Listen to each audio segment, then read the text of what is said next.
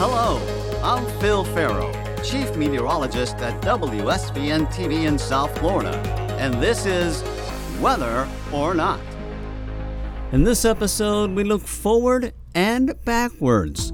We'll take a look at a revolutionary new tool to help us better prepare for hurricanes. A Weather or Not exclusive, Sail Drones deploying five uncrewed system vehicles, three from the Virgin Islands and two right here close to home. Meteorologist Vivian Gonzalez brings us the story of Sail Drones. And the city of Miami is celebrating big this week.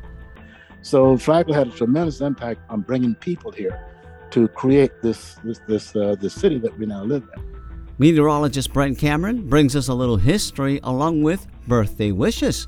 That's all next on Weather or Not. The best app from the best weather team is right here. Seven's Hurricane Tracker app. Get the latest forecast models. My Seven weather blog. And of course, Seven's cone on your phone. It's yours free from the storm station, Seven News. Welcome back. Hurricane intensity forecasting is one of the most difficult aspects of projecting how strong a system may be in the days ahead. There are so many variables, and of course, Mother Nature is constantly changing. But now, cutting-edge technology is stepping in, and you have a front-row seat. Here's meteorologist Vivian Gonzalez. Scientists are hard at work to keep us safe as another busy hurricane season's underway, and their newest tool, the world's first ocean drone, storm chasers that intercept hurricanes barreling towards Florida. And this summer, Sail Drone, in partnership with NOAA, adding new to their arsenal of tools, deploying five uncrewed system vehicles to sail deep into the eye of the storm on an effort to gather life-saving information. And to learn more about this, we now have the opportunity to bring in Andy Zigwi, Vice President of Ocean Data at Sail Drone, Incorporated. Thank you so much for joining our Weather or Not podcast. Thank you. Thank you for having me. So this is exciting news that a new high-tech tool is going to be providing such valuable information. Can you tell us what is a Sail Drone? A Sail Drone is a wind and solar-powered autonomous ocean vehicle designed to collect ocean data on long-duration missions in the open ocean. And how do they work? Sail drones are designed similar to any sailboat. They have a hull, a keel, and a rigid wing sail. They sail autonomously according to set waypoints and are supervised by our mission control at SailDrone. Okay, and just would you be able to give me an idea of how big are these drones? Certainly. There are three classes of sail drones. Uh, the twenty-three foot Sail Drone Explorer Uh, is primarily used for oceanography and fisheries research. These are the, the versions that will be launched uh, for this year's hurricane season. We had just released or announced um, the seventy-two foot Sail Drone Surveyor, which is optimized for deep water ocean mapping missions, and it'll be uh, launching next week uh, for its uh, maiden voyage uh, to Hawaii. And later this summer, we'll be introducing the thirty foot Voyager, uh, which is optimized for maritime domain awareness and uh, coastal ocean mapping missions. So as they depart from the U S Virgin Islands very soon this summer, what data will be collected from the Sail Drones?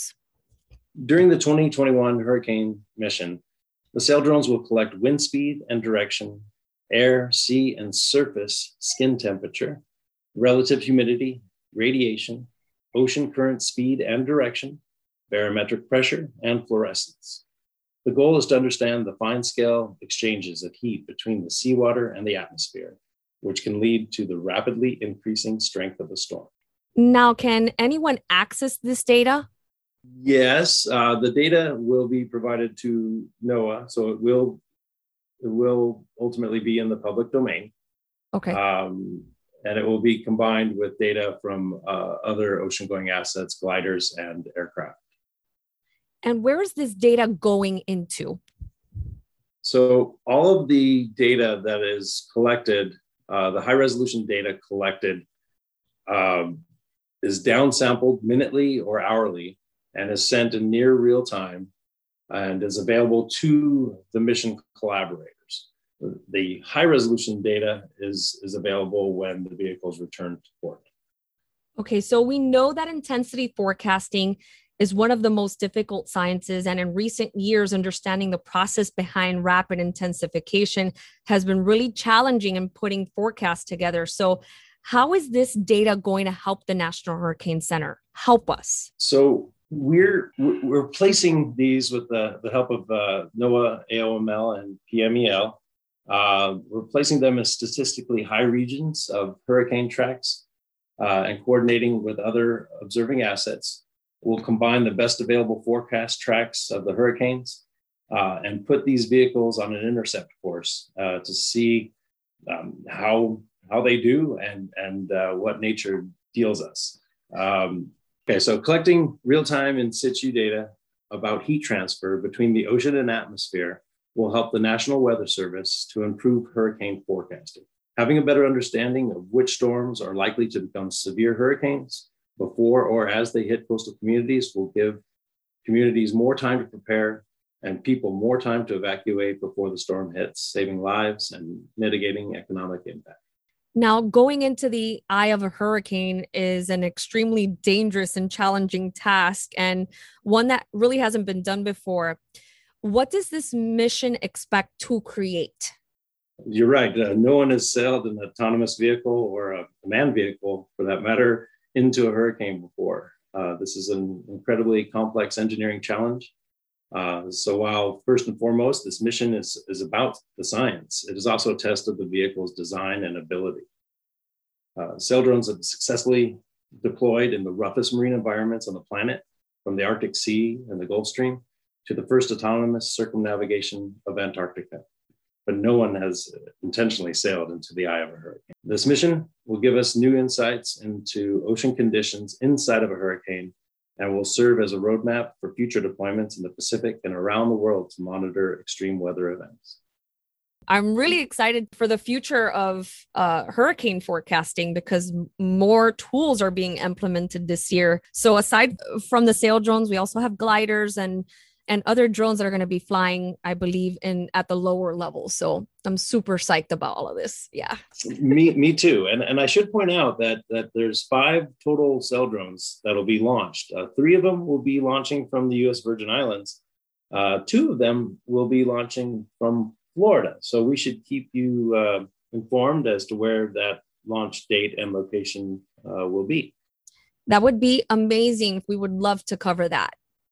All right. Okay, so you heard it from Andy. Expanding the fleet of sail drones will help map out a better picture. And we know that the exchange of heat between the ocean and the atmosphere is one of the key processes in fueling these tropical engines, because that's how we like to call them.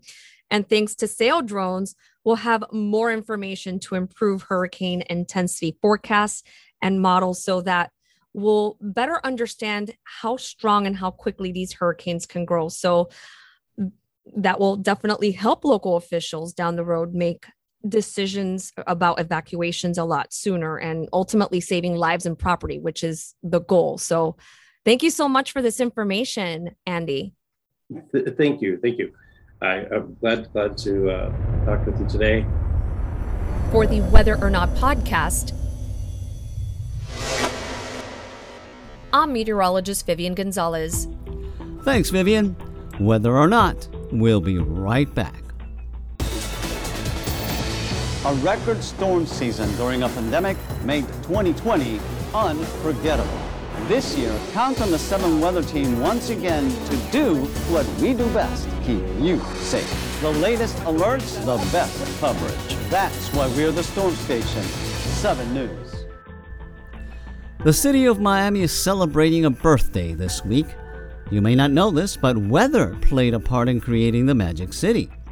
Meteorologist Brent Cameron takes a look back and has the story. All right, welcome everyone, and happy birthday, Miami. The city's official date of birth, July the twenty-eighth, eighteen ninety-six. I'm Brent Cameron, Joined today by Doctor Marvin Dunn, author, an educator, and well-known historian. Doctor Dunn, would you like to say hello and also tell us about how you feel about being one of the honorees during the big celebration of Miami this year? It's a great honor to be uh, recognized by the city. Uh, I'm very proud of that fact, and I hope that I'm that I'm worthy of the recognition. The city, you know, has made it through the first one hundred twenty-five years. It has not been an easy easy journey for us as a community. We have much changed from we, the way we were in eighteen ninety-six, but the city of Miami has a bright future ahead. The next one hundred twenty-five years are going to be great. Now, it's really mind-boggling to think that this was just wilderness one hundred twenty-five years ago, and to see the vibrant city that it is now. To you, how incredible is that? Well, now, there were people living here. It wasn't exactly uh, a wasteland. You know, we, we had had uh, civilizations here before. But uh, what is incredible about it is how fast it happened. Uh, once the decision was made to bring in the railroad, what had been a very sleepy hamlet here on the on the Miami River, all of a sudden, within less than five years, became a bustling major city. That's that's railroad money. That's the impact of, of the railroad magnates at that time. Right. That's the kind of thing that Flagler could do. He could make a city come out of nothing. So as we start there at the beginning, are you are you saying that Henry Flagler basically was the birth of the, the city itself, or would you actually trace it back to Julia Tuttle? No, Henry Flagler was was, was responsible for the, for the birth of Florida. His money built Florida. That railroad really made Florida an economic uh, uh, giant, because we could, of course, take uh, bring tourists in and out, and also become the winter vegetable garden for the for the nation. So it was the railroad that really led to the to the to the bustling of the city and of the state itself. And as far as the uh, the, the population, it was the railroad that brought in most of the black folks. I would say more the most of the people that came in with the railroad were workers who helped do the physical labor to put the railroad in and build the hotels and what have you. So Flagler had a tremendous impact on bringing people here to create this this this uh, this city that we now live in.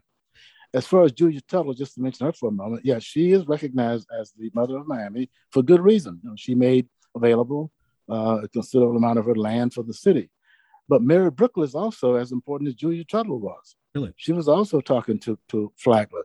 So if, if Tuttle is the mother of Miami, Mary Brickle, who was there many years before Ju, Julia Tuttle got here, she's the grandmother of Miami.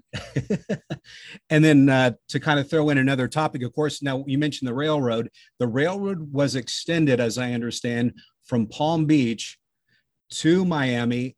And that was because at that time, the rest of Florida in that uh, terrible winter preceding uh, eighteen ninety-six, the winter before that was so rough mm-hmm. with hard freezes, except for down in the Miami area. So weather is kind of another reason that we had the birth of this city too, right? Oh, absolutely. Uh, that event was called the Great Freeze. The temperature in, in, in Jacksonville was fourteen degrees for four days. Wow. And everything froze all the way down to Lake Worth. So it, it was very, very bad. And as uh, as the as the state recovered, they realized that uh, it, there was a risk in growing vegetables in North and Central Florida. And so we had the shift down mm-hmm. to, to Miami, to this part of the state. And here comes Homestead, Goose, Perrine, all those communities uh, exploded, because the railroad came in and, and farming became possible in far South Dade County and in the city of Miami, for that matter, in the early years. So going back then to eighteen ninety-six, big, big, huge year, the train arrived, as I understand, early in the year, around April. And then not long ago after that, not just the next month, the first newspaper, I believe it was called The Metropolis, was published. That was in May. And then July the twenty-eighth, which is what the date we're celebrating now is the city's birth. What happened on July the twenty-eighth? Well, the Flagler organization decided that it was time to have a city here. So uh, they ordered John Sewell, who was the man in charge of the Flagler operations here, to gather, uh, to count how many folks lived on the bay at that time to see if they met, if, this, if the area met the minimum state requirement to be a city, and there were, if you count the black men. Of course, women at that time did not have the vote, so only male voters counted. Uh, but the uh, railroad said it's time to have a city, and uh, they gathered up everybody who was male and able to and uh, registered to vote, which the black men were. If they weren't, they were made to to appear at the, to register and vote and, and show up. So uh, the minimum number was met. I think there were around three hundred sixty-eight men present the day the city was incorporated, and one hundred sixty-two of those were black men. Again, ordered by the railroad to show up. Once they voted, uh, for the railroad, uh, for the city, uh, then they were disenfranchised for another almost sixty years. And at that time, during that meeting, was it debated what to call the city? Was it possible at one time they uh, thought about considering uh, calling it Flagler? Flagler City, that's correct. The white people split down the middle on that question. Some of the old timers have been around for a while, the Tuttles, the Brickles, and folks like that wanted the name to be Miami. Uh, but the Flagler folks, most of those want, wanted the name to be Flagler City. Now, we're not sure that Flagler himself wanted that, but apparently some of his people here in, at the time wanted it. And the uh, the tie was broken by the black vote. The black men voted overwhelmingly for the name Miami. Otherwise, we would all be living in Flagler City today. So interesting. And I believe Miami, the name, came uh, actually means sweet water. Is that right? That is correct. It's an Indian word meaning sweet water, the name they gave the Miami River, when at one time it was sweet water. Okay, and Doctor Dunn, before this year was over, this important year of eighteen ninety-six, can you tell us what happened at the very end of the year around Christmas time? And that was tragic, right? Oh, that was a great fire. Downtown burned down. Uh, at that time, uh, the buildings were made of wood. The city rebuilt itself in brick and therefore had a greater protection against fire. But that was not done in Colortown, what we now call Overtown. Uh, those homes and businesses were, were were wooden, and they got wiped out, and they were not rebuilt in brick. So, uh, yeah, the, the fire devastated the city. The city rebuilt itself, but most of that damage took place in the in the uh, Colortown area where the buildings were more vulnerable. They're very, very closely packed together, uh, very dense population, so the fire spread very quickly in that part of the community. There's no doubt about it. The city has had its shares of highs and lows over one hundred twenty-five years. What stands out to you as maybe one of the most proud moments or something you would consider uh, that Miami should be very proud of? Well, you know, of course, we've had a couple of successes with our teams, the Dolphin and the and the Miami Heat. We've all, we, we come together during those times. But I was here when Hurricane Andrew came through and almost wiped out a good part of, of South Dade County. I never saw people helping each other more before or after that. That tragedy brought Miamians together, Dade Counties together, in a way that had not happened since the nineteen twenty-six hurricane. Wow. So I'm very proud of what we did as a community to help each other out of that out of that tragic nineteen ninety-two hurricane. Doctor Dunn, what would you like the citizens of Miami and really all of South Florida to come away with as we celebrate this big milestone birthday? I'd like us to agree as we move towards towards the next one hundred twenty-five years, uh, to agree to live together in peace, to work together, to recognize each other's hurts and each other's pain, uh, legitimate on, on, on, on all sides in our community. We're a community of folks who have gone through a number of, of tragedies, Cubans, African-Americans, Haitians, and until we, uh, and, and, and, and white people as well, having the sense that they've been displaced in their city. So as we go forward, we need to recognize that we've all paid a price and we've all gained. And uh, this city for the next one hundred twenty-five years has a bright future if we recognize each other's strengths and each other's contributions to our community. Very nicely put. Well, I thank you very much, our guest today, Doctor Marvin Dunn. Doctor Dunn, congratulations to you and uh, congratulations for your honor as we celebrate the city's one hundred twenty-fifth birthday.